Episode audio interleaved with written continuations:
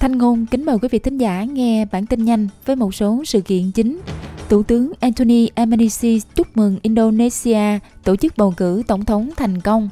Khoảng 44 ngôi nhà bị lửa thiêu rụi tại Pomono, công viên quốc gia Rambians. Israel tấn công vào bệnh viện Nasser ở Gaza và Việt Nam sửa luật cho phép Việt Kiều sở hữu bất động sản. Sau đây là bản tin chi tiết. Thủ tướng Anthony Albanese đã chúc mừng Indonesia tổ chức thành công cuộc bầu cử tổng thống. Tổng thống sắp mãn nhiệm của Indonesia Joko Widodo cũng khen ngợi Bộ trưởng Quốc phòng Prabowo Subianto vì đã chiến thắng trong cuộc bầu cử.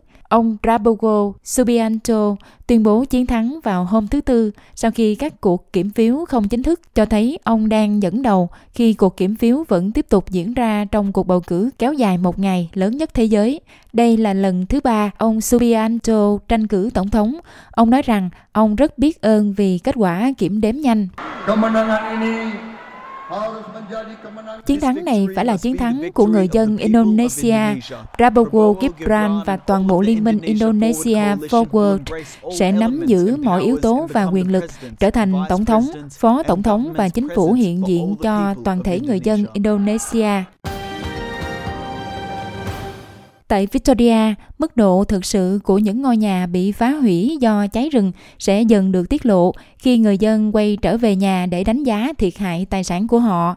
Thủ hiến Jacinta Allen cho biết khoảng 44 ngôi nhà đã bị lửa thiêu rụi tại Pomono trong công viên quốc gia Rambians với lo ngại rằng con số có thể sẽ tăng lên. Một ngôi nhà cũng bị thiêu rụi ở Daswell Bridge. Nghị sĩ địa phương Emma Kelly cho biết các đánh giá sâu hơn cho thấy số lượng nhà bị cháy ở Pomona cao hơn so với ước tính ban đầu. Tại New South Wales, các nhà chức trách đang tìm cách trấn an công chúng về việc họ tiếp xúc với asbestos sau khi vật liệu nguy hiểm này được tìm thấy trong lớp đất phủ ở hàng trăm địa điểm. Bộ trưởng Môi trường Penny Sharp nói rằng không nên có asbestos trên đất ở bất kỳ nơi nào trong tiểu bang và một cuộc điều tra hình sự đã được tiến hành, đồng thời cũng đã thành lập một lực lượng đặc nhiệm liên chính phủ. Trước đó, thủ hiến Chris Minns thừa nhận rằng các nhà chức trách vẫn đang cố gắng tìm hiểu phạm vi của vấn đề với hàng trăm địa điểm đã được xác định. Thế nhưng giám đốc điều hành của cơ quan bảo vệ môi trường Tony Chappell nói rằng mọi người nên hiểu rằng rủi ro khi tiếp xúc với lớp đất phủ là rất nhỏ. Về tình hình ở Gaza, lực lượng Israel đã xông vào bệnh viện Nasser ở Khan Yunis, bệnh viện chính ở miền nam Gaza, trong điều mà quân đội nói là một chiến dịch nhằm tìm kiếm hài cốt của các con tin bị Hamas bắt giữ.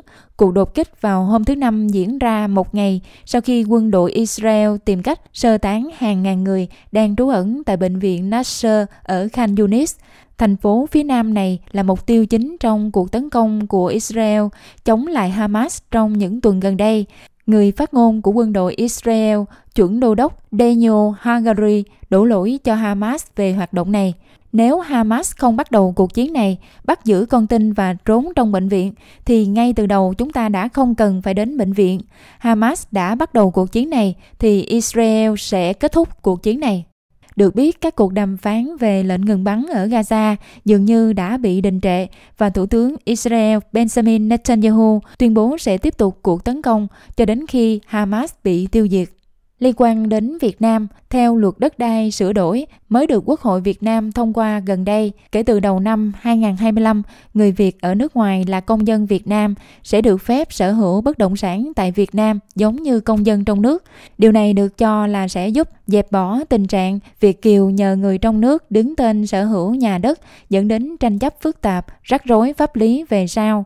Theo luật mới sửa đổi, người Việt định cư ở nước ngoài còn giữ quốc tịch Việt Nam sẽ được hưởng đầy đủ quyền lợi về đất đai, nhà ở như là công dân trong nước còn người Việt định cư ở nước ngoài nhưng không còn quốc tịch Việt Nam mà được phép nhập cảnh vào Việt Nam thì được mua hoặc là thuê nhà gắn liền với quyền sử dụng đất, nhận quyền sử dụng đất trong dự án phát triển nhà, nhận thừa kế quyền sử dụng đất và các loại đất khác trong cùng thửa đất có nhà và nhận quyền thừa kế quyền sử dụng đất ở cũng như các loại đất khác trong cùng thửa đất có nhà. Ngoài ra, Việt Kiều cũng sẽ được phép đầu tư xây dựng nhà ở, công trình xây dựng để bán cho thuê và và đầu tư hạ tầng kỹ thuật tại các dự án bất động sản để chuyển nhượng và cho thuê, cho thuê lại quyền sử dụng đất có hạ tầng kỹ thuật một số ý kiến bình luận trên mạng đã tỏ ra dè dặt trước thông tin này, cho rằng đây là chiêu trò mới của đảng cầm quyền, bởi vì luật ở Việt Nam sửa tới sửa lui lúc nào cũng được.